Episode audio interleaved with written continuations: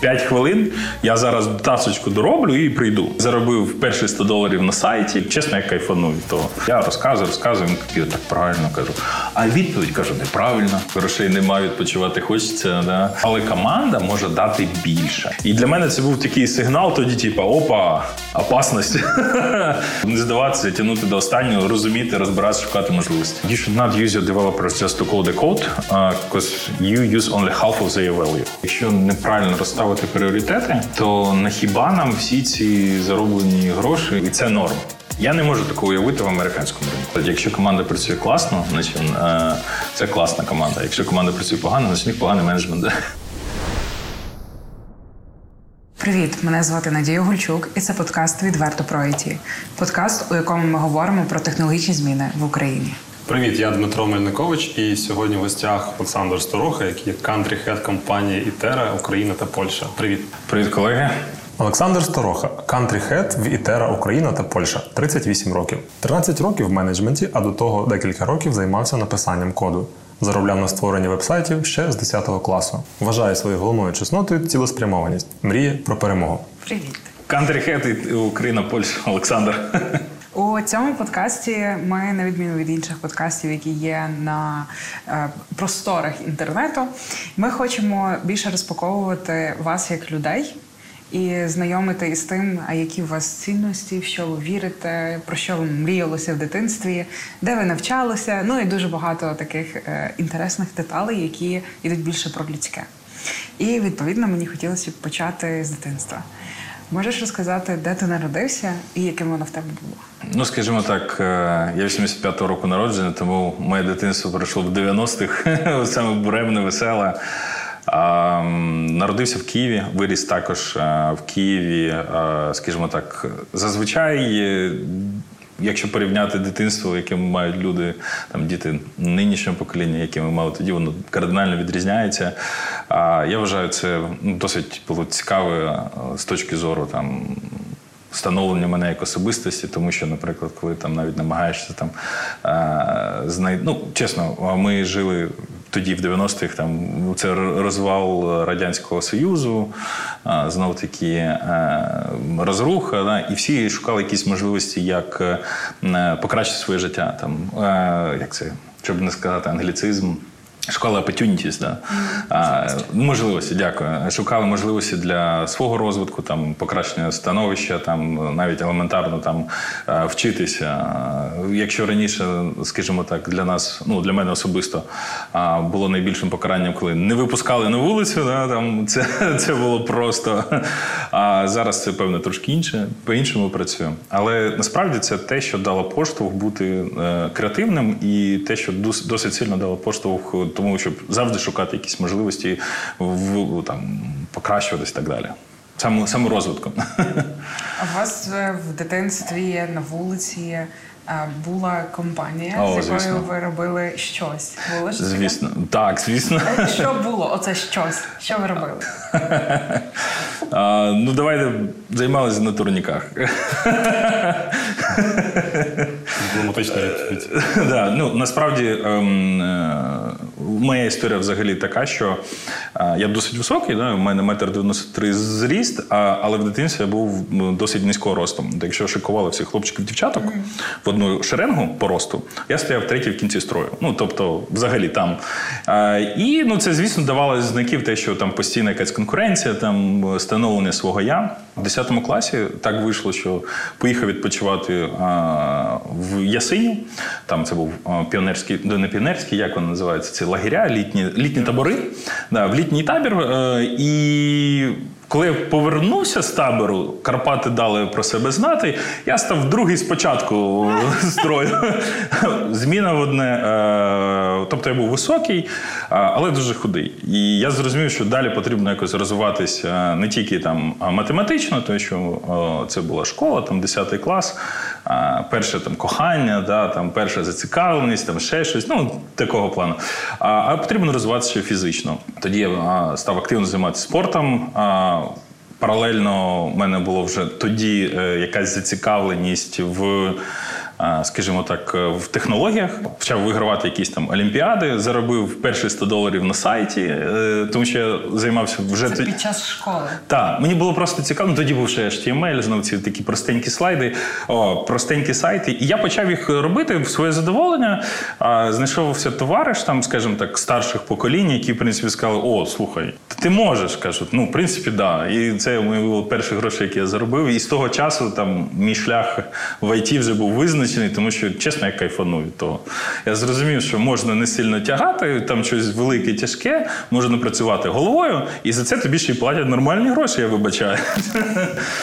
тому е, почав вже звідти. Які в тебе були в дитинстві гуртки, можливо? О, ну, Секції. секції е, були спортивні, е, були, е, ну, наприклад, батьки мене завжди відправляли там, скажімо так, е, я виріс на Троєщині. Да? 90-х це був найвеселіший певний район в Києві, де можна було жити. І мої батьки зайнялися тим, що е, вони вирішили, що якщо вони не займуть мій час, е, я його сам займу, і певно, це буде не, не, не зовсім тому руслі, якому потрібно. По суті, в мене був один день вихідний, коли я просто лежав і кайфував від того, що мені нічого не треба робити. У мене було плавання, в мене був кікбоксинг, в мене були шахи, в мене було. Що в мене ще було? Ну, коротше, англійська ще десь додатково я там вчив, математика, історія України, і це все було на протязі тижня рознесено. Деякі дні були там по декілька занять. А, І це з мене з'їдало дуже багато енергії. А ще вечором я хотів зустрітися з хлопцями. Ну тобто піти десь погуляти, там провести власний час. І десь так воно в мене було на протязі півтора-два роки. Це мене допомогло трошки з дисципліною, тому що коли тобі цікаво все це робити, є інтерес, хочеться розвиватися.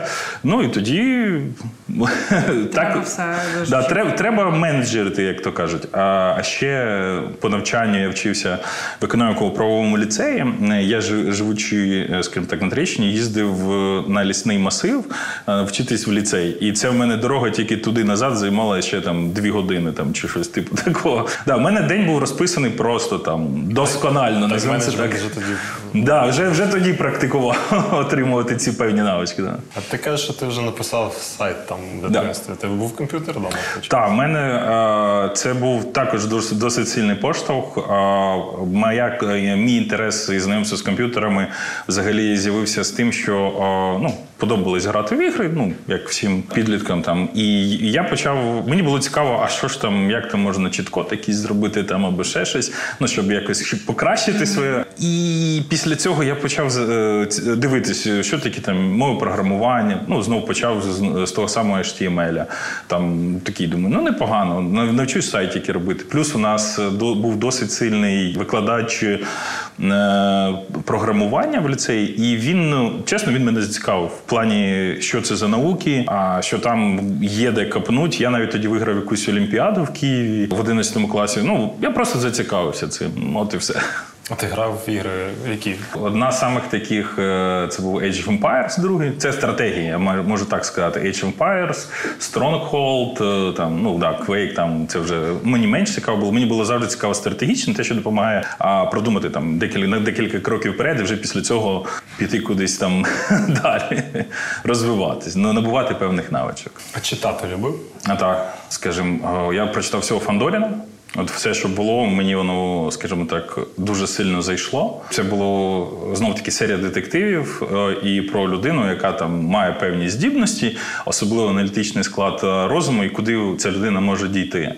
Тому, але, скажімо так, е, фентезі не читав. Я намагався, бо там навіть там е, в старших класах е, там однокласники вони там ну, радили, там могли поділитися якими книжками. Я ну якось не моє, от чесно, не моє було. В університетські е, роки там е, у нас, м'яко кажучи, там був кружок по інтересам, де люди. е, я, просто не, не знав, що там сказати, тому що я кажу, ну якось це не моє. Я не міг підтримати розмову. Як в тебе було з навчанням? Дивлячись, які періоди, е, е, наприклад, е, сказати, що я був відмінником, однозначно ні. А у мене більше йшло те, що мені подобалось. Я, скажімо так, тягнув це на максимум, бо я, мені це подобалось. Те, що мені не подобалось, я робив рівно на достатньому рівні, щоб від мене відстало. Просто тому десь були кращі оцінки, десь були гірші, але закінчив без трійок. Якось так. А в тебе був е, домашній улюбленець? У мене було їх навіть два. Ну, це було дві кішки, які жили е, там одна за одною певний проміжок часу. Але потім так сталося, е, що з'явилась молодша сестра. У нас різниця 14 років, і в неї виявилася алергія е, на домашню улюбленця. Тому понині, на жаль, я б дуже певний хотів, але тоді я не зможу запрошувати сестру до себе. А собаку не варіант. Не варіант, насправді. Там е, специфічна, е, скажімо так, алергія, яка в- у- і на собак, на е, котів, і навіть на коней. Тому, на жаль, не можу. Тому в тебе нема коня. так? Нема, не завів. А хто в тебе з рідних твоїх був прикладом? На кого ти був хотів бути подібним? В мене родина а, військового і е, медичного працівника. Ну, мати в мене е, медичний працівник. І скажімо так, те, як вона підходила до вирішення деяких питань, знов таки, це буремні 90-ті, да, там, типу, хочеш жити, умій вертеться. Да? Типу, от, оце, оце я приніс е, і набрався саме від неї. Тобто, шукай варіанти, там подобається, окей, а, ну, знов прийняття рішень елементарно. А, це точно знаю, що від неї. А які були е, в тебе друзі Коли в період школи? Так А, в нас була ціла кампанія знов таки е, людей, е, які, скажімо так, по інтересам. У нас була компанія з трьох людей, і ми там ну так трималися особнячком. Ми насправді жили в сусідніх Це будиночках. вже група осіб. Да, да, да. Це точно. І ми так досить я ж кажу, трималися особнячком. Ми навіть вчились в одному класі, і так вийшло, що я перший пішов у цей ліцей, потім там розказав друзям, а мати спілкувалася з їхніми матерями. Так знову таки, ми досить певний період часу там разом ходили там по кружкам різним. Виявилось так, що це цікавіше, ніж ходити там в цю школу, те, що була. Бо в мене школа насправді була, ти виходиш, так буквально повертаєш за ріг, школа. Все. Але їздив, я ж кажу, годину туди, годину назад. А, ну, бо на той час, скажімо, викладацька база там була сильніша. І це, в принципі, я тоді. Погано це розумів, бо для мене було це нелогічно, але повчившись певний період часу, я зрозумів, що там цікавіше е, просто-напросто. А вие продовжуєте е, спілкуватися з цими Е, на жаль, ні. Скажімо так, сталося те, що певно трапляється з більшістю е, людей. Да, коли ми переростаємо, у нас змінюються інтереси. І коли ці інтереси не співпадають, е, ну там або е, життєве бачення у, у людей, досить часто вони або майже не спілкуються, або перестають спілкуватися, або як то кажуть, ad hoc, Да, там зустрілись, привіт, привіт, як справи, там що, як, ага, окей, ну да. До зустрічі через рік. Ну, типу такого. А можеш поділитися якимось таким дуже інтересним моментом, можливо, якась пригода у вас була в дитинстві е, з друзями? Або, можливо, в тебе самого така, яку ти можеш розказати? Ні, ну дійсно, е, ну скажімо так, було е, цікаве насичене дитинство. Тому щось, наприклад, виділити одне, ну певне, певне ні. Загалом це було, о, як скажімо так, навчання, яке як для мене, для ставлення от цього підприємницької жилки. От просто-напросто. Була так. якась подія?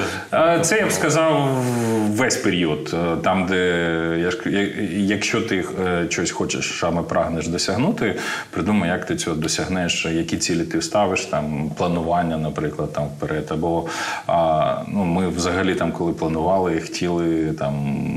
От елементарно, хто куди піде навчання, да, там, хто як готується до, яких, до якихось іспитів, або там, ну, ключі. А Як ти додумався продати сайт? І хто це був? Де ти клієнта знайшов? Це був насправді мій е, дядько, який, в принципі, е, йому сподобалась сама ідея. е, І він ну, знов таки це явно було заохочення, да? але це був досить сильний стимул, коли я зрозумів, що о, блін, так на цьому заробляють. Якщо я мені подобається, я кайфую від того, що я роблю, в принципі, можливо, можна це зробити ну, своєю справою і е, ще й зробити. І куди ти потратив свої перші прибутки? Звісно, На комп'ютер. Знов таки, е, тоді було дуже популярно, та певно, і зараз якось апгрейдити свої комп'ютери, там докуповувати різні відеокарти, там або там проци, ну там нову оперативку качати, все що Ну, завгодно. До речі, раніше ж не було так поширено ноутбуки, ну взагалі не було, та, і ти міг собі постійно об- обновляти. У мене стояв великий, досить такий, що Pentium 2, тоді він тільки з'явився, і це я собі купив. Це ну для мене було досить такі там важливо нам прокачати, називаємо це так. Файнюцько, файнюцько. Да, тобто в ІТ мене ще тоді тянуло. А після е, навчання в школі, е, як впав вибір е, продовжувати освіту далі? Насправді, ще з 10 класу, коли я ж кажу, там почав о, досить сильно цікавитись е, розробкою, там комп'ютерним желізом, о, я насправді не вибирав. А мене батьки дуже хотіли, щоб я став о, хірургом. Ну, Я чомусь так і знала, що ти це скажеш хірургом. Да, ну в мені, скажімо так, е, крові я з дитинства не боявся. У мене там шрами там є, там іноді бувало. Але мені було досить цікаво знов таки е, пов'язати себе. Ну, це був саме інтерес той, де тобі просто цікаво, бо ти від цього кайфуєш. Я для себе вирішив політех, ФІФ, ФІОТ. З першого разу я подав документи, набрав необхідну кількість балів там по предметам. Всього це що? Факультет інформатики і обчислювальної техніки, Київський політехнічний інститут. А зараз імені Сікорського. І по суті, я навіть ніде й далі не про ну не- ні в які інші інститути не подавався. Тобто мені було я я сразу зрозумів технічний інститут. Батьки, да, там, в принципі, пробували пару раз, е, там, типу, може, подумаєш. Кажу, ну якось вже так вийшло, що вже певний вибір зроблений, ще й документи отримав, тому без варіантів. Кафедра обчислювальної техніки в мене була. Це якраз на цій кафедрі дві спеціалізації: програмне забезпечення і хардвер. Я пішов по програмному забезпеченню, там отримав спеціаліста за 5,5 років. Ну і далі в життя працівника. А ким було твоє студентське життя? Що маєш на увазі? Ну е, окей, розіб'ємо на два блоки. Е, як тобі було навчання? Чи були предмети, які були складними, ну які не подобалися? Звісно, були. Я ще на першому році чуть не вилетів з- інституту, тому що, блін, як вона називалась? Там, де якраз ну- нулі одиниці, і тобі потрібно вирахувати там певні операції. І от воно мені якось трошки важкувато йшло. Е, Я просто, ну, скажімо так, я розумів, що це необхідно. Це, в принципі, те, як е, машина мислить, те, як е, вона працює. Але воно було мені менш цікаво. Я був, скажімо так, на от стілечки від провалу. Бо, скажімо так, е, коли я е, проходив, е, ну коли я вже здавав цей екзамен, в мене це був останній екзамен, я його боявся більше за все. І я приходжу, в мене теорія попадається саме такий предмет, саме така тема, яку я от взагалі там не в зуб ногой. Але в принципі думаю, ну можу розібратися. Я щось написав, мені такий викладач дивиться, каже: ну.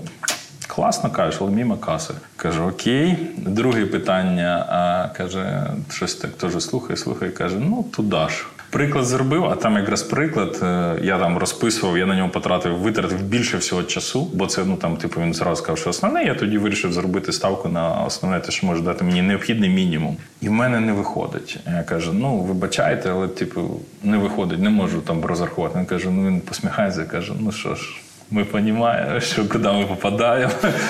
Я кажу, та певне, ні. Е, Ну, така трошки наглість з моєї сторони. Він каже, як так? Кажу, «Е, ну, поясніть мені, типу, чому я не правий. Він каже, так, типу, а на що? Кажу, ну наступний рік прийду, що я буду вас знову те саме вчити, ви мені поясніть зразу. Ми з ним сідаємо вдвох. Він каже: ну каже, «Пок- е, розповідай, як ти там робив розрахунки. Я розказую, розказую. Він такий, так правильно кажу. А відповідь кажу, неправильно. Він сидить такий, типу, як так? А потім другий раз ми проходимо, то каже, давай ще раз. Я знову так розказав. А цим методом пробував, пробував, перевірку пробував, да ось робив, пробував, а цей, цей, цей. Ми потім з ним знайшли мою помилку. Там одна одничка в мене, скажімо так, загубилась. Я неправильно переніс. Е, І він такий каже, так от же ж вона каже, а, ну окей. І вона так дивиться. Ні, ну я бачу, ти розумієш. Типу, матчасті розумієш, тому, типу, да, окей, троєчку тобі поставлю, але щоб останній раз. Ну, все, більше я не попадався на цю удочку. Ти вже прийняв е, факт, що ти вже Так, да, да, я все. Я вже зрозумів, що все там е, привіт, військомат. я йду десь туди. Ну знову таки, е, я військовозобов'язаний, і тут ми попадаємо в те, що я відчисля, мене відчислюють з університету. На це значить все. Ну, Зразу йдемо. Ну, кажу, ну окей, без питань. Так хоча б вже спитаю. Це знову скажу так, з тих моментів, коли не здаватися, тягнути до останнього, розуміти, розбиратися, шукати можливості. Друге питання з цього да. блоку. А, як ви розважалися студентські роки з своїми е, колегами? Ну, як студенти розважаються. Це якраз той час, коли креативність, певне, е, в людей фонтанує, тому що грошей немає, відпочивати хочеться. Да? Скажімо так, місце зустрічі зазвичай у нас там біля 18-го корпусу це поляна була. Тоді це було таке для нас трошки знакове місце. Це якраз біля корпусу, там досить така галявина велика. Ну там студенти зустрічалися, там можна було посидіти, побалакати, там, е, там в преферанс пограти, там в шахи. Назвемо, хай будуть шахи там. да, е, поспілкуватись і ну щось далі. Я ще насправді в студентські роки е, вчив англійський, продовжував вчити англійську мову. У нас була така International Association of Exchange Students with Technical Experience. От така довга назва. Це організація, яка займалась тим, що в Україну привозили іноземних студентів, саме технічного напрямку, і давала можливість українським студентам поїхати за кордон. Це було класно, тому що ну, завдяки цьому я їздив е, там півроку прожив в Германії на переддипломній практиці. Ну було було цікаво. А, і зазвичай, коли приїжджали е, іноземні студенти, можна було з ними там нейтів спікерами поспілкуватися там на англійській, попрактикувати. А, якісь е, знову такі івенти вони постійно організовували. Ну робили. Тобто, це також була одна, назвемо з частин відпочинку. А ти, е, поступивши в університет, продовжив свою трудову кар'єру? А, ну, знов таки, ми ж офіційно не працюємо, коли ми вчимося. Неофіційно, ну в основному ні, ніж так. Тобто тоді це було більше як хобі, яке щось там принесло, якийсь там невеличкий там дохід. Але під час університету, скажімо так, в основному ні, ніж да. Тобто десь якісь під, е, там, підработки вони були, але це я б не назвав це чимось серйозним. Тобто я більше був сфокусований на навчанні і там, там розвитком. Як там, знаєте, іноді кажуть, там саморозвитком займався. Ти максимально занурився в студентський Насправді е, так. На останніх курсах, там десь на е, кінці 4-5 це було більш інтенсивно, а до того це було в основному майже навчання А якими були твої перші співбесіди? провальними. Чесно. Розкажи А трошки на першій співбесіді я сидів, я тупив просто дичайше. У мене чомусь був такий стрес, що я там не, не знав. Ну там не міг написати нормально код, бо тоді ж це було як тобі дають листочок бумагу, кажуть, напиши код. Ти такий, типу, блін, на компілятор. Каже, ну ти ж маєш розбирати. І я, і я щось там тупив сильно. І тому перша співбесіда в мене про була десь 20 хвилин, після чого я сказав, типу, певне, ні. Ми якось там не знайшли спільну мову. А от е, наступні е, я вже був як ну знов таки, я тоді аплаївся просто куди там отримати перший досвід. І насправді мені дуже повезло, що я не пройшов, тому що якби я пройшов, я певне б не поїхав е, в Германію на півроку. Ну знов таки, бо відриватися від роботи, в яку ти так намагався вже дійти. І після Германії мені було вже набагато простіше. Тобто, в мене вже був певний досвід. Я проходив е, преддипломну практику. Це була софтверна компанія по розробці е, програмного забезпечення. Я попробував себе на різних позиціях: там розробник, тестувальник, там і навіть трошки маркетинг активності було. І це було досить цікаво з точки зору. Зрозуміти, а де ж я себе бачу далі? Типу, що мені насправді цікавіше? Плюс це іноземне середовище, це було розуміння майнсету європейського і чим воно відрізняється від нашого. Да? Чому команда має бути якась international, це я ще тобі е, ще це я ще тоді е, зрозумів. А ну для мене там, скажімо так, були більш їх цінності якось ближчі. Де ти побачив себе після цього стажування? В розробці і ну саме в розробці з тестуванням, в принципі, непогано також пішло, але знову такі одні е, монотонні там про прогони тих самих регресій або ще щось. Воно якось я міг це робити, але я розумію, що це ну менш цікаво. З аналізом трошки попрацювали навіть там з кастомер супортом, де там треба баги шукати на продах і так далі. Там туди запускали, але знову таки джуна, хто туди запустить. Там тільки показали там стій там, от подивись, як там працює, що ми робимо. А, але далі ну дійсно було досить цікавий досвід. А попри фокусування на е, самостійний розвиток, самостійне навчання, ну і відповідне спілкування теж з іншими людьми, Та-да. е, чи був в тебе наставник або ну, якась менторська підтримка? Саме під час е, це вже було я більше б сказав після, коли я влаштувався на першу роботу. Там вже компанія, що тоді називалась. Інком, не знаю, чи вона існує до сих пір, чесно кажучи. І вони мене відправили в на аутсорс, мій перший досвід з аутсорсом. Тому що я працюваю, працюючи на офіс на Шулявці, працював в British American Tobacco. А, да, у них так вони віддавали на аутсорс інкому. Інком це аутсорсив. І я працював саме а, в British American Tobacco. Якщо чесно, я тоді навіть отримуючи зарплату від інкома, я все одно розумів, що а, я себе більше ототожнюю з British American Tobacco, ніж з інкомом. А, хоча наставник він приїжджав з Чернігова до, до мене, а ми з ним проводили там певні сесії, а, там як можна заімпруватись, як можна вирости. Все одно, ну це от я тоді я тоді зрозумів важливість а, бути менеджеру близько до команди, щоб він насправді був саме з командою. От То ти після а, стажування в Німеччині вже по суті пішов шукати свою першу роботу. Так, я я приїхав з Германії. Паралельно я там якраз е, писав дипломну роботу. Це якраз було більш-менш схоже з тим продуктом, який е, над яким ми там працювали. Там питав там, чи можна там певні там напрацювання там отримати. Каже, ну типу без питань е, в мірках в рамках розумного. А от здав диплом і буквально через тиждень вийшов вже на нову роботу. Ну от буквально там майже одразу. А тобі під час стажування в Німеччині дали якісь е, ну, сертифікати, які повпливали теж додатково на Більше досвіду. Якогось такого сертифікату, це, е, це було, скажімо так, е, знов ця міжнародна асоціація обміну студентами. А вона давала можливість поїхати саме в компанію. І пожити, ну як work and travel, тільки спеціалізовано на технічних спеціаль, е, спеціалізаціях. Е, І по суті, це було непоганим поштовхом, те, що дало в майбутніх співбесідах, тому що коли я приходив на співбесіду і казав, типу, мене досвіду немає, але я півроку пропрацювавши в компанії, розумію, чого я можу очікувати тут, розповідавши, що я бачу, як я бачу свою роботу. Чесно кажучи, я тоді прийшов до вас дві- дві співбесіди, вдвох отримав офер і такий, типу, вау. А що так можна? да, але це були знову такі інші часи. Е, було більш такий entrepreneurial стайл роботи. Да. А в цей період до початку вже роботи такої інтенсивної, що ти можеш окреслити як своїм найбільшим уроком? Ніколи не здаватися. Ну, от, е, з тим самим, коли я чуть не вилетів, не вилетів.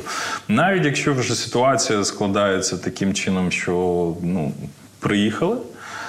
Без питань, Е, давайте розберемось, подивимось, що можна знайти. Можливо, не все так погано. Ну, це був для мене тоді такий поштовх, коли я зрозумів, що ага, так все-таки тупік не тупік може бути. Да?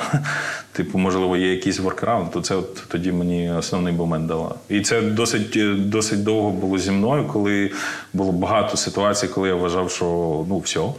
Приїхали греки, привезли банани, але далі типу не можна нервуватися, але потім якимось дивом, чи то просто певне впертістю, да, цілеспрямованістю, там якось вдавалося обходити або там згладжувати у кути, ну, знаходити якісь рішення. Як твоя кар'єра розвивалася? Досить цікаво. основна, е, основна була це е, там е, декілька років я писав код.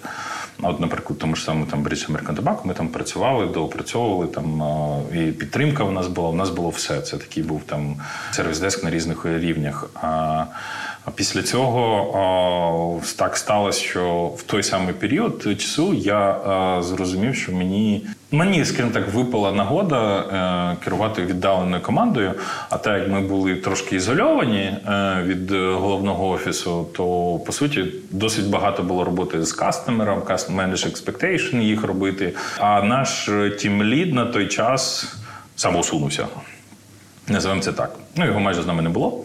А коли він був, він не вирішив наші питання, проблематику. І тоді, от так вийшло, що я взяв ці бразди правління да, і почав працювати з командою. І вони якось мені почали більше довіряти, що я почав вирішувати саме їх проблеми. А потім замовник, побачивши, ну, в принципі, яка зміна відбулась, просто запропонував головному офісу: типу, наше вам щось із ви знаходите тут, давайте одного поміняємо на іншого.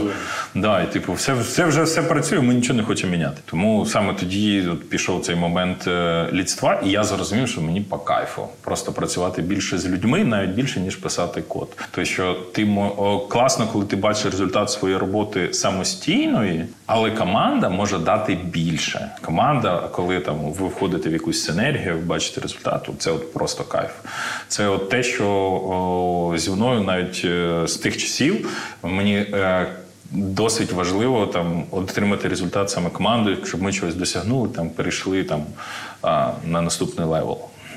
Бути постійно на зв'язку з командою, знати, що там відбувається. А де ця межа з мікроменеджментом? А в мене насправді навіть ще з тих часів не було мікроменеджменту. Я не розумів його, коли мені намагались там щось розказати. І я ну, намагаюся не мікроменеджити команду. Менеджер expectation – це то, то, що про мене. Да? Я можу сказати, типу, окей, нам потрібно досягнути там, цієї там, мети абстрактно, там, whatever, там, 100. Да? А давайте подивимося. Перша реакція зазвичай команда: о, це неможливо. Кажу, без питань, давайте проаналізуємо. Це взагалі неможливо. Ні, ну в принципі, при якихось там обставинах, ага, тобто є варіанти. Окей, давайте проробляти, як ми можемо досягнути, або там ризик менеджментом. А як що нам що нам може завадити туди дійти? І коли в принципі це щось настає, ми бачимо, у нас має бути якийсь ризик респонс сценарію, що ми реагуємо а, на ризики там відповідно. І якщо це зробити заздалегідь, ну в принципі це набагато простіше. А тому навіть тоді, коли працював я з У мене була інша проблема. е, Насправді в, ті- в ті моменти не мікроменеджмент, а я, я дуже багато. Роботи е, робив самостійно, не передаючи це команді. Відсутність делегації. Взагалі, тобто, в мене перший місяць, якщо б я б зараз так оцінив там на себе, це був повний провал. Тоді наставник, це менторство, коли тоді було, коли він приїхав, він мені просто сказав, ми сіли за ним, каже до мене: «Ну, дивись. ну він як він приїжджає до нас в офіс з Чернігова, там я його зустрічаю, кажу, 5 хвилин, я зараз тасочку дороблю і прийду. Без питань. І проходить півгодини, він каже: ну що, я кажу, щас, щас, щас. Я виходжу до нього, він каже: ну дивись, от в тебе все класно, але. Е, ти організував роботу таким чином, що ти на себе все замкнув, а, і ти робиш все шикарно. Я кажу, ну дякую, да. Типу, і відгуки шикарні, і команда там імпровиться. Ну, явно, що імпровиться. Але кажу, ти, як менеджер, маєш трошки змінити свої пріоритети і займатися більше розвитком команди. Якщо в тебе це не виходить, е, можеш, ми можемо тебе віддати назад, ти будеш класною технічною людиною, але по суті, а сюди наймемо когось іншого. І для мене це був такий сигнал, тоді, типу, опа. Опасність. Промоушен під е, загрозою. І я реально за місяць тоді трошки перебудував процеси, е, почав більше делегувати команди, бо от е, це певна одна з помилок, яку можуть робити е, менеджери, які тільки-тільки починають. Вони бояться делегувати, бояться передати відповідальність. Я вже потім пізніше прочитав там про сім кроків делегації, як там можна правильно передавати, але тоді в той час це було більше про там нащупування своєї території, як це краще зробити, що працює. Е, Я навіть е, насправді. Мені так сподобалася ця тема делегації, що я досить туди глибоко там пірнув, скажімо так. А потім і далі е, практикував це з там з різними командами, коли людина готова, не готова. Там знов таки як пройти е, від одного рівня до наступного. А що там навіть я на якомусь, е, як- якщо не помиляюсь, о, PM Day, я навіть виступав з лекцією про це з доповіді. І там було дуже багато енгейджменту від аудиторії, там вони задавали питання. Але загалом марафон. Там насправді дуже простий фр- фреймворк, як виявилось. Але я не знаючи це тоді, все реально не замикав на собі. Тобто, якби не ментор, то ти б, напевно, ще довго усвідомлював це. Скоріше всього. А ти сьогодні менториш когось? У мене команда є, але так, щоб прямо аж менторством займатися. е, Ми раніше запускали до війни. У нас була програма для якраз для студентів з різних е, вишів, е, де я не пам'ятаю, як вона зараз називається. Чесно, пройшло вже досить багато часу. Ми там з менті певний час підтримували там зв'язок. Але ну, війна внесла трошки свої корективи. І в мене дійсно був менті. Я йому там розп... е, ми з ним спілкувались, зустрічались, проговорювали його е, шляхи. Або в людини було от, прям от, от, от, от, отак, от хочу все і одразу. І кажу, давай сьогодні. Да, і бажано сьогодні, як це як цього досягнути. Тому ми з ним трошки вибудували там е, там шлях, як він має досягнути, там і що це може дати йому там по кар'єрі. Потім він мені писав, що ти йому дуже класно сподобалось. Там були гарні відгуки, але з того часу, прям такого, щоб менторство і взяти когось поза організацією, то ні.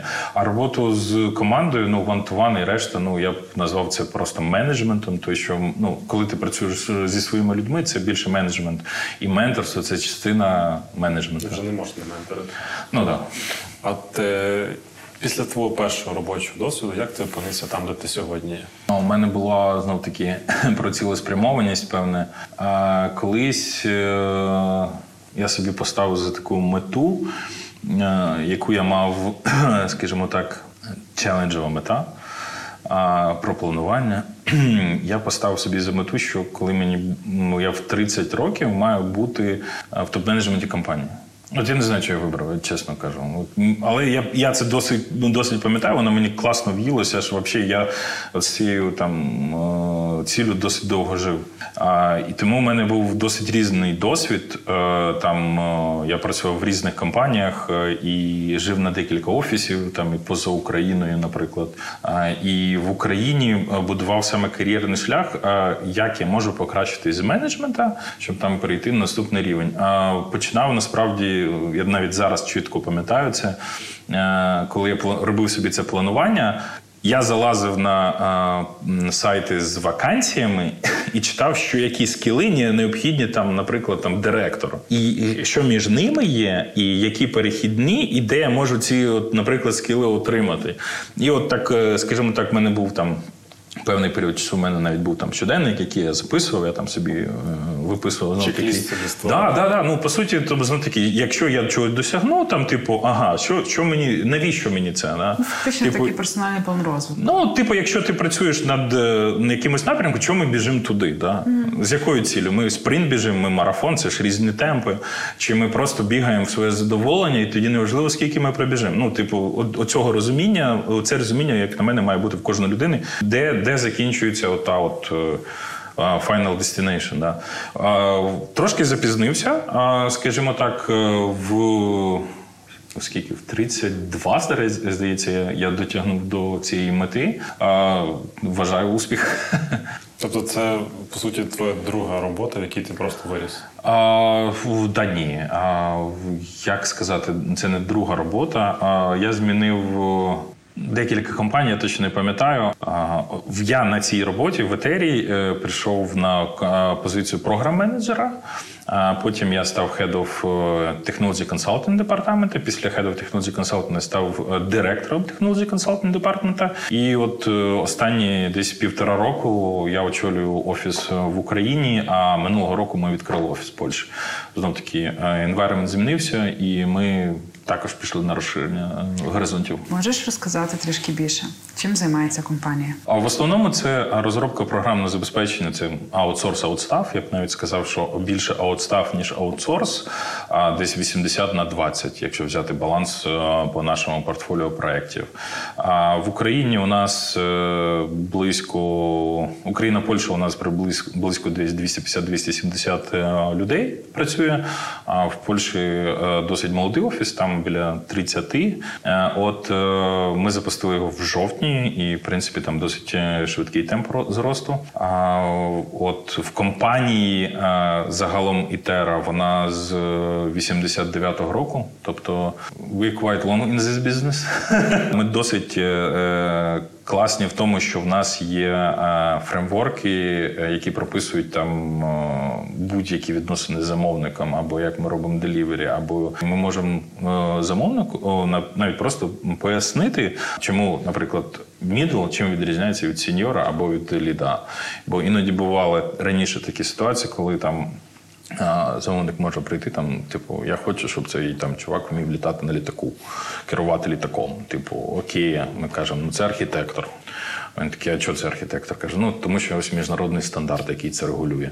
Плюс те, що ми вам показували там ще до цього, ось воно у нас це прописано. Ми, звісно, можемо дати вам архітектора, але давайте тоді подивимося, чи за- взагалі буде цікаво архітектору, чи і чи дійсно вам потрібен архітектор, чи вам його можна дати там на частинку. Тому що е, основна наша ідеологія це, як казав Марті Каган, you should not use your developers just to code the code, uh, you use only half of their value. Ну, тобто, код написати технічно це не так складно. Да, ну це верніше так, це складно, але це іноді не так складно, як отри- як е, девелопер, наприклад, навчити софтверним скілам. Так вийшло, що ця професія е, там. Програмувати вона вимагає дуже від людей, щоб вони там були на одному місці, сиділи і, копали код, е, там перебирали і так далі, тому подібне. Софтові скіли іноді важче отримати. От, наприклад, е, те, що ми називаємо, ми називаємо департамент не програмінг департамент, а технологі консалтинг. Тобто, це консультанти, які вміють писати код. Вони вміють шикарно писати код, але на on top on Z вони можуть дати, наприклад. Пояснити розуміння якесь, що компанія, ну, наприклад, що можна покращити, що можна. Там, якщо ми використаємо якісь нові технології, що це дасть в перспективі. І звісно, ми не ми не вимагаємо це там від джунів мідлів цього розуміння. Там джун, ну як на мене, джун це вчись. Мідл навчився роби будь самостійним. Сіньор вміє вчити передавати свої знання і будь ще більш самостійним. Лід це вже працює з командою. Техлід, наприклад, це вже там архітект. Бо у нас, наприклад, після сіньорної е, позиції у нас є розгалуження. Перша гілка це тімлід, друга техлід. Тімлід з це спайк з можливістю перейти в project management. Техлід ну це архітектура, ну це чисто от вже коли ми йдемо по технічній е, складовій. І воно, скажімо так, е, це те, що е, дає ну, зацікавленість людям. Коли у нас е, у нас було дуже насправді багато випадків, коли люди йшли з компанії, а потім поверталися з, з, з коментарями, типу, класно, можна я назад? Типу такого. До речі, цікаво, Ітера це ж норвезька компанія, Так. так? А, і у нас досить різні культурні там особливості. Як ти з цим вживаєшся? До чого ти вже звик, до чого ще звикаєш? Чи може є плюси якісь переваги? Ні, однозначно, те, що, наприклад, до цього я працював в одній з компаній, яка працювала на американський ринок. Діасофт називалась компанія. Компанія класна, шикарний менеджмент. Е, Я коли приходив в компанію, ми у нас було скільки десь я прийшов 115 чи 120, ну досить така невеличка компанія. Ну Типу, по міркам там з великими, якщо поміряти, виросла вона досить швидко. Наприклад, через два роки нас вже було 360. Тобто ми зробили X3 від е, загального хедкаунта. І е, цей був досвід, який показав про зміну культури і, наприклад, працю... як працювати з американським ринком. Там, якщо в Америці ти приходиш, е, наприклад, з класною ідеєю, тобі задають питання: типу, чого ти це не робиш? Що ти нам роз- розповідаєш про це? Типу, ти вже ж почав робити, і такий. «Ох, Певне, зараз, зараз вже почну. Норвезька культура це е, work-life balance. Перш за все, норвезька культура це про цінність е, саме родини над, над всім, тобто сімейні зв'язки, е, от, наприклад, про розмірене планування, але знов таки про планування наперед. Це не про швидкість прийняття рішень, це те, до чого я до сих пір ще звикаю. Насправді працюючи вже там сьомий рік, здається, в компанії. Але це більше зв'язано з тим, що не хочуть, е, знаєте, як то кажуть, там наламати дрів по дорозі, да? тому що дуже важливо, щоб всі люди себе відчували. Комфортно. комфортно. Да, типу, бо знов таки work-life balance ми дуже цінуємо е, саме е, людину. Типу, щоб було комфортно працювати. Е, Ми інвестуємо там дуже багато в well-being людей, е, там психологи, там whatever, що все, що потрібно. Ну знов таки, це про е, людей і про те, як вони себе можуть реалізувати і знайти в компанії. А це про культуру знов таки є хюге. хюге. Про це написано багато літератури, і от це те, що ми відображаємо в нас в компанії. Працює в Україні? Працює. А, Насправді дуже багато людей, коли які приходять, вони ну звикають до ритму. Тобто, не, не ну в нас не потрібно очікувати там швидких змін. Це факт. Зазвичай знов таки це і плюс, і мінус. З одної сторони, ми, е, ми змінюємося. Ми, от, наприклад, зараз ми там імплементуємо зміни в структурі компанії, а вони частково йдуть. Але знов таки цей план невеличкими кроками, але всі залучені. Да? Тобто, з одної сторони, е, ми можемо рухатись швидко. А потім і втрачаючи людей по дорозі, тому що хтось не зміг адаптуватися, він відвалився там і так далі, там подібне. Але це не наш метод. Ми йдемо разом, йдемо довше, але йдемо разом і йдемо далі. Е, Тобто команда, знов таки людей, цінність е, це, це оце от саме про норвежську культуру. Воно е, є плюси і мінуси, ну однозначно. Але ну як на мене, тут більше плюсів, тому що ми формуємо команду і там вирощуємо її. Просто цікаво, знаєш, бо ми побачили за останній там рік особливо. Що український бізнес дуже динамічний Так. е, порівняно, наприклад, з європейським, та і там прийняття рішень відбувається дуже швидко. Як взаємодіяти з клієнтами, які швидко працюють, а у вас хюк? Я б сказав, що взаємодія з клієнтами це трошки інше, ніж в життя всередині компанії. Тому що, як я казав, у нас в принципі фреймворки прописані. Да? Типу, як якщо тобі потрібно, наприклад, ти приходиш, там у тебе прийшов кастомер, ти не знаєш, що з ним робити. Ти відкриваєш фреймворк, там все розписано. Кого знайти, де з ким поспілкуватись, або як заменеджерити цей енгейджмент і його залідити. Будь ласка, реалізація. Де ти себе бачиш? Як ти це себе бачиш? Зміни всередині компанії, я б назвав це зміни самої культури компанії. Це завжди найважче, тому що а, змінити культуру майже неможливо. Але можна і там трошки підтюнити. А взаємодія з замовниками це, от, е, наприклад, у нас є замовники з Америки. Прекрасно з ними працюємо, тому що це е, ми е, не накладаємо там культуру компанії на культуру самого замовника, тому що ну це може бути клаш культур, і нам головне, щоб ми не, не порушували закони один одного. Тобто, там, от на- абстрактно. Коли я там вчив е, там ПМБОК, да, там здавав сертифікацію, одне з питань було е, етики. А якщо ви бачите, що там е, люди не можуть працювати під порядкуванням там жінки, типу, що ви зробите? Єдине, що якщо це не вирішується, то контракт розривається. То бо це знов це порушення культур. А поки ми не порушуємо культури один одного, і ми задоволені, і вони задоволені, це синергія, це там, де ми працюємо. Бо ми інвестуємо в людей, вони бачать, що ми тримаємо. От у нас, наприклад, середній час е, з людей з компанією. Ми якось міряли там чи 2,5-4 роки за рахунок того, що у нас м, останні роки ми росли. У нас є люди, які працюють з початку відкриття київського офісу, це 13 років тому.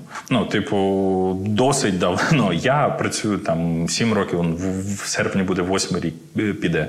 Ну, для українського it ринку це ну, досить такі значні е, періоди, особливо в аутсорсі і аутстафі. Це знов таки, я вважаю, що це результат того, як ми працюємо з людьми. Це результат саме хюгі, саме культури, е, про цінність е, е, людини як персоналі. Підбиваючи підсумок цієї історії, можеш так тезово сказати, якими саме є е, культура та цінності? Знов таки, траст. е, Ми, ми довіряємо один одному.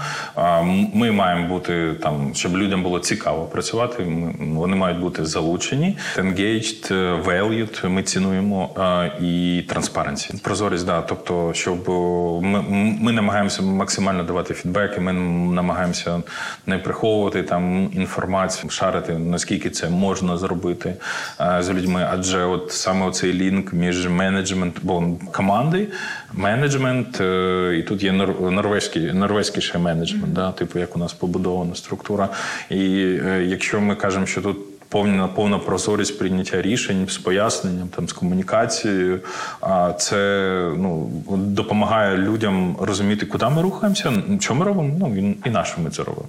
Традиційно у нас є питання від генерального партнера Укрсибанк BNP Paribas Group. А сьогодні дуже на, на часі і на слуху тема штучного інтелекту. Вона дуже багато куди зайшла, і ми бачимо е, купу цікавих кейсів. Е, Як ти вважаєш, а наскільки штучний інтелект взагалі здатен вирішувати е, питання і задачі, і в яких галузях? Ну, я думаю, на нинішньому етапі це досить перспективне з того точки зору, що ми не знаємо, куди воно нас приведе. Штучний інтелект може керувати машиною, але аварії трапляються. Да? А штучний інтелект може зробити прогноз, але ринок зареагує інакше. Штучний інтелект е, може імплементувати певні задачі, але юзер має розуміти, що він конкретно хоче. А тому на нинішньому етапі це більше як перспективна технологія, е, ніж як на мене щось реалізоване. Але, от, наприклад, ми там так само в компанії ми запускаємо е, лаби, де ми там плагінчики пишемо різні, там дивимося, що ми можемо з цього отримати, як автоматизувати внутрішні процеси, або як це зробити для замовника. Так, до слова, Укрсибанк е, за 4 роки розробив близько 13 процесів, замінив е, і імплементував штучний інтелект. Якщо б це було е, вираховувалося в людиногодинах, та, то за минулий рік оптимізація допомогла виконати процесів, які б виконувалися людиною 6 років. Угу. Так, такі от цифри. Ну, якщо ми автоматизуємо рутину і туди немає, наприклад, доступу юзера як такого, то в принципі це, це гарний підхід в тому плані, що це одна з тих моментів, як ми робимо, наприклад, в компанії. Ми так само допомагаємо автоматизувати певну рутину. Для цього нас наймають. Хочемо там, наприклад, е, чому взагалі існує мануальне тестування, а існує TA. Да, якби було б test automation, можна було б покрити всім, то б всі ніхто б не займався мануальщиною. Да? Всі б займалися собі TA, бо ти там автоматизуєш, ти більше нічого не ну, типу, нічого не міняєш. Але ти нічого при цьому не міняєш. Але якщо ти хочеш замінити те, що там вже заавтоматизовано, тобі треба людина, яка це замінить те, що вже автоматизовано, під те, що було зроблено. Тому в цілому непоганий результат, а, але я б все-таки був з цим обережний. Чому? Е, Тому що це може е, призвести, як на мене, е, до такого відчуття, що людина може бути замінена. На даному етапі ніяк. Ми, ну, до певної частини так. Прийняття рішень, е, ну, наприклад, той самий чат GPT, да, він Тюрінга ж тест Тюрінга до сих пір не може пройти. Хоча досить класно там пише дисертації, які приймають. Е, Ну, такі приймають універ- університети, і це було б ну цікаво, там коли воно пройде. Але це певно чат GPT-5 або там 6, да, там певно десь туди. А коли буде це мислення, тоді, тоді ми будемо жити в новому світі, як на мене, в новому з новим повністю розумінням. Але до того часу це все одно, ну як на мене, автоматизація може виглядати рівно до того моменту, доки ми впевнені, що це процеси сталі і нам міняти їх не можна. Приклад, е, грудень 21-го року, січень 22-го року, всіх були процеси сталі. Та? Що сталося в лютому 22-го року? Ми всі попали в такий е, рівень невизначеності, що ми не знали, що робити. І якщо ти не будеш міняти ці процеси, які у нас вибудовані, там, які людина може швидко адаптуватися і замінити, воно не підлягає автоматизації. Тобто зараз це десь така ж сама ситуація із штучним інтелектом. Він, Я вважаю, що так. він, він е, завів людство в процес невизначеності, і, і процеси мають зараз вибудовувати. Е, Я вважаю, що так, тому що знов таки е, ми зараз намагаємося адаптувати. Ну, більшість компаній хочуть погратись, подивитись, що це може дати. Звісно, е, можна замінити до певної ступеня там навіть девелопера і розробити додаток за рахунок штучного інтелекту. Але ж треба розуміти, що саме ти хочеш сказати, як ти можеш спілкуватися. Тому насправді десь е, це може дати певні, е, скажімо так, переваги в розробці, але в той же час, е, ну. Як там в жарті цьому кажуть, да? а, чи, програм, про- чи програмування під ризиком ну, втрати професії? Ні, тому що юзер має знати конкретно, що він хоче. Тут у нас те, те саме. Е, Ми маємо конкретно знати, що, х- що яку команду дати там штучному інтелекту, щоб він саме це зробив. Без цього ну, це займе більше часу, ніж, наприклад, е, це б зробив дев. Я думаю, культура е, Хюк да, в цьому плані буде дуже ну, хорошою, тому що всі підуть займатися своїми особистими справами. Ні, можливо, можливо. Але знову тут е, ми насправді граємося так само, як і інші компанії. Дивимося, що- що це може дати е, нам. Деякі можуть бути переваги, бо знов таки навіть тим самим замовникам, що ми можемо запропонувати. Стартапи вони з'являються. Ну їх досить багато, які на основі цього цих рішень. А Enterprise, ну як на мене, він завжди такий кволий, він завжди такий повільний там в будь-яких змінах. А тут ми зараз кажемо е, про досить такі зміни великі. Да? І чат GPT – це передати інформацію кудись назовні. Бізнес не явно, як на мене, великий бізнес не готовий цим ділитися. От взагалі, от елементарно GDPR, да, скільки там років назад, там 5 чи 6 років назад, коли він з'явився, у всіх була голова така, типу, як його, як з цим тепер жити. Да, виробили процедури, ми адаптувалися, ми живемо. Я думаю, що GPT буквально там почекаємо рік, і ми всі так само адаптуємося, зрозуміємо, що це таке, і де ми можемо це заімплементувати. Але далі, ну далі дело. Що тебе бізнесі? М, Зараз небажання зайти в Україну іншим великим бізнесом. Тому що у нас е, нереально крутий потенціал, а у нас е, нереально е, класні люди. А, і е, от з ким ну, от я буквально недавно повернувся з Dublin Tech Summit, де виступали якраз е, з темою Leading Business in Times of Uncertainty. Ну, типу, як ми ведемо бізнес під час е, війни, під час невиз... е, рівня невизначеності. Е, І балакав з, дуже з різними там компаніями, і досить часто попадались компанії, в яких є досвід роботи з українцями. І на моє питання «How do you feel about working with Ukrainians?» було завжди одне, одна відповідь «Excellent». Це про нас, це про наш потенціал, це про те, куди ми можемо рости, де ми можемо розвиватись. Е, І от насправді дуже багато компаній, ми в тому числі е, е, вкладаємо дуже великі. Зусилля для того, щоб завести замовників зараз, але наявність, скажімо так, бойових дій на нашій території, бо знов таки інша відповідь: типу, коли ви будете готові працювати, після того як ви виграєте війну. Я дуже чекаю, доки ми виграємо е, війну, е, знов таки побачити там друзів, побачити там знайомих, з ким а ми спро- ми взагалі зараз співпрацюємо, називаємо це співпрацюємо. То що у нас є ще одна ініціатива, називається Terra Employees Foundation, там, де е, у нас є скажімо так е, певний осередок дуже активних людей, які займаються волонтерською діяльністю. І я реально знаю, що не тільки в нас, але в інших компаніях, і оцей волонтерський осередок він е, досить. Спілкуються між собою досить часто, досить сильно. І оцей волонтерський рух це про знов таки про те, чого немає в світі, да? це про наших людей. Тому Про те, що нам не байдуже. ну, цінуємо, да, окей. Те, те, те, те, що нам не байдуже, те, що ми е, цінуємо, любимо. Чи ти використовуєш в своїй роботі, в своїй діяльності е, свій персональний бренд? Якщо так, то як? Певне, скоріш ні, ніж так. У мене не було певно ніколи такої цілі збудувати бренд. Я знаю, що є у нас там, наприклад, співробітники, які це роблять, і я їх підтримую в цьому.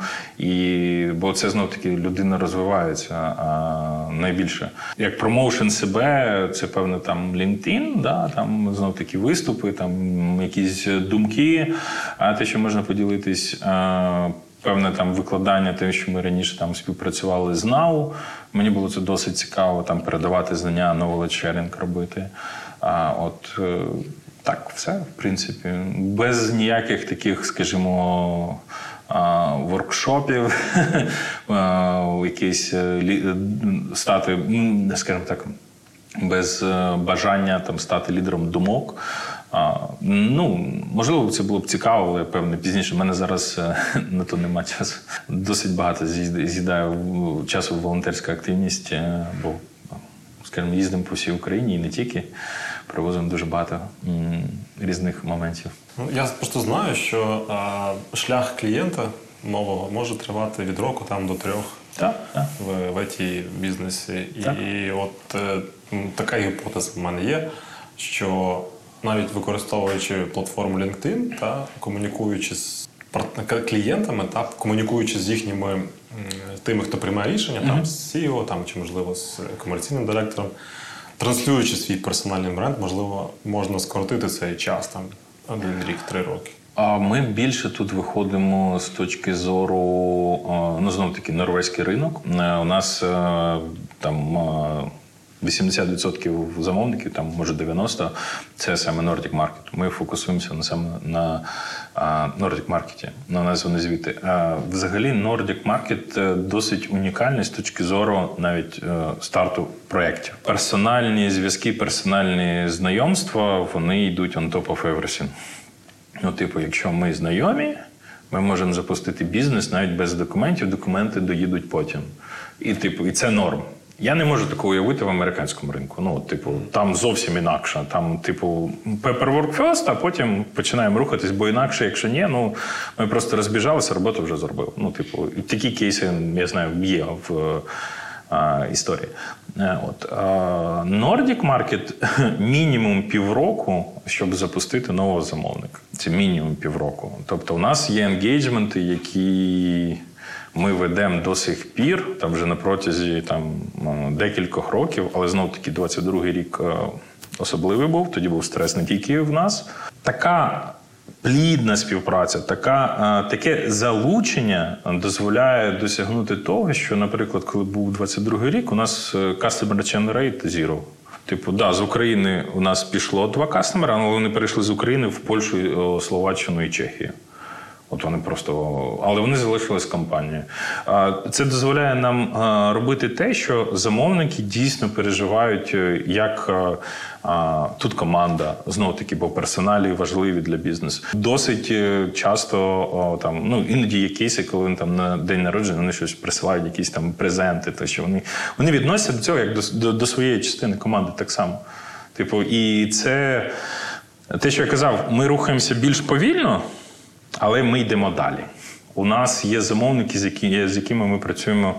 Я вже тут скільки сім років, от сім років вони з нами. Типу, і не сильно вони збираються кудись йти. І не через те, що там ми, ми такі класні, ми класно. Да, ми класно робимо код, пишемо, ми там додаємо щось on топ і так далі. Ми намагаємося кра- краще працювати команда, але ми вибудували певні відносини, і вони не хочуть їх розривати. І це я вважаю заслуга саме там от команд, які працюють безпосередньо з замовником. Ну, менеджмент так само. Але як цей, як кажуть, якщо команда працює класно, значить е, це класна команда. Якщо команда працює погано, значить у них поганий менеджмент. Хто винен? Опираючись е, назад на весь досвід, Так. можеш дати дві поради: Е, те, що ти робив і не треба було, і те, що ти не робив, а вартувало би. Певно, з другого було б цік- цікавіше по- почати. Не боятись помилитися.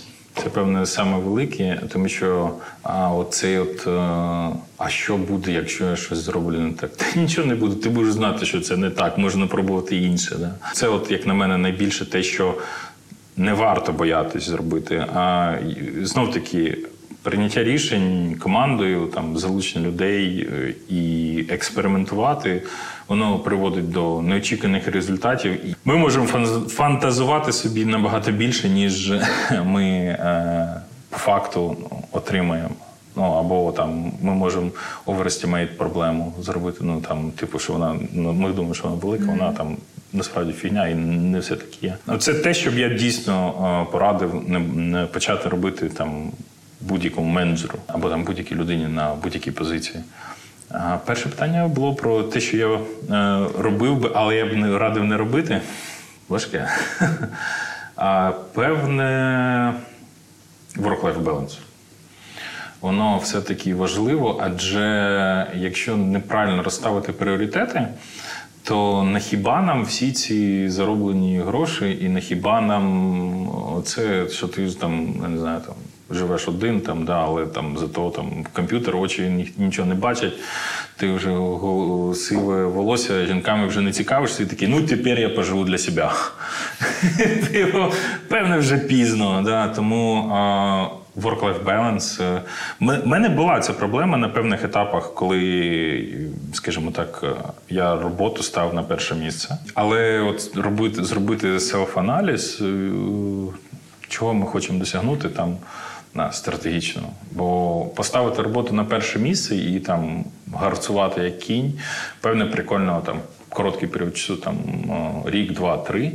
А потім ти видихаєшся і ти дивишся назад. Да, в тебе команда, в тебе все шикарно на роботі, тут тут шикарний, але ти сам це проблема. Тому що е, далі, ну, тільки такий шлях, але це вже ну таке. Старість і смерть. Да. Оптимістично. Да, от дуже оптимістично. Далі у нас бліц, коротке питання, коротка відповідь, майже без роздуму. Окей. Перше, фраза чи слово, якими ти підбадьорюєш колег. Дев'ять. Дев'ять фраз, дев'ять Ні, ну число 9. ну насправді це я просто так сказав, якщо чесно. Як я підбадьорюю, я завжди питаю, на хіба нам це треба? Працює, мені здається. Окей. Фраза чи слово, яким ти свариш колег. Вісім. хіба нам це треба? А скажу з інших тонації. Шановний. Поспати і запізнитися, чи приїхати на годину раніше і почекати зустріч? Приїхати раніше. Ну, да, приїхати раніше. Я приїхав би раніше. Е, Швидко приготувати собі вечерю чи довго чекати на доставку? Якщо маю час, швидко е, про- е, якщо маю час, я б довго готував собі вечерю. Що би ти приготував? А, О, наприклад, м'ясо, або там стейк, або там запекти м'ясо. Там я дуже люблю готувати. У мене, скажімо так, вдома гриль, і це от коли я готую, жінка відпочиває, і вона кайфує, і я кайфую, і гості кайфують. Побутова справа, яку ти терпіти не можеш. Прибирання мити посуд. Посудомийна машинка. Ну так її треба ж поставити. Точно. Відвідати декілька зустрічей в різних кінцях міста чи весь день провести в переписках онлайн комунікації. Ще б рік тому я б сказав, що в онлайні або там навіть е, до 19, але зараз з задоволенням би поїздив по місту, навіть якщо це займе більше часу. Що для тебе є найнестерпнішим в колегах? Да, не знаю навіть. Ми ж формуємо команду під, під себе з собою. Типу, ми ж розвиваємося, тому ну. Певне запізнення там без поважних якихось причин, типу на, на зустріч, е, коли ми там вибиваємося з таймінгу, я б це назвав. Але це ну Читати книгу, слухати музику чи дивитись фільм? Чесно дивлячись, з якому я настрої. Е, іноді після важкого дня я не хочу думати, я хочу подивитися фільм. А іноді, навпаки, почитати класну книгу це як relaxation, медитація там допомагає там насититись якимись ідеями. Тому в залежності від я, я, я ну мені важко сказати, от чесно, отак, от однозначно. Чи є в тебе пісня, яку ти вже там заслухав, але все одно не розлюбив? Так, е, я можу навіть сказати, ми з моїм е, кумом постійно, коли зустрічаємось, е, постійно і потім їдемо додому в машині, співаємо. Це е, жадані собаки, е, а саме мальви і тілка барабанчика. Отак. І твій улюблений читміл. Ох, блін, Макдональдс. От бургер і нагетс. От є, це завжди сварю. От це певне. Guilty. Да. Да, тому що е, дійсно е, ну, на дитинство в спорті прийшло, потім досить довго також займався різними видами спорту. І це я кайфую, коли там є ну, е, там якісь вправи. Але от якось сказати, що я більше не їм Макдональдс, я не можу. Раніше було KFC, зараз Макдональдс. Клас. Це був подкаст відверто про IT. І в гостях був Олександр Староха, кантрі хед компанії Ітера в Україні та в Польщі. Проєкт створено Асоціація IT Ukraine спільно з Urban Space Radio. Генеральним партнером проекту є Укрсиббанк BNP Paribas Group. Ставте лайк цьому відео, е, ставте зірочку цьому подкасту, ставте дзвіночок, аби отримувати сповіщення про нові епізоди. Пишіть в коментарях, е, як вам епізод, і до зустрічі в наступних. Па-па! До зустрічі.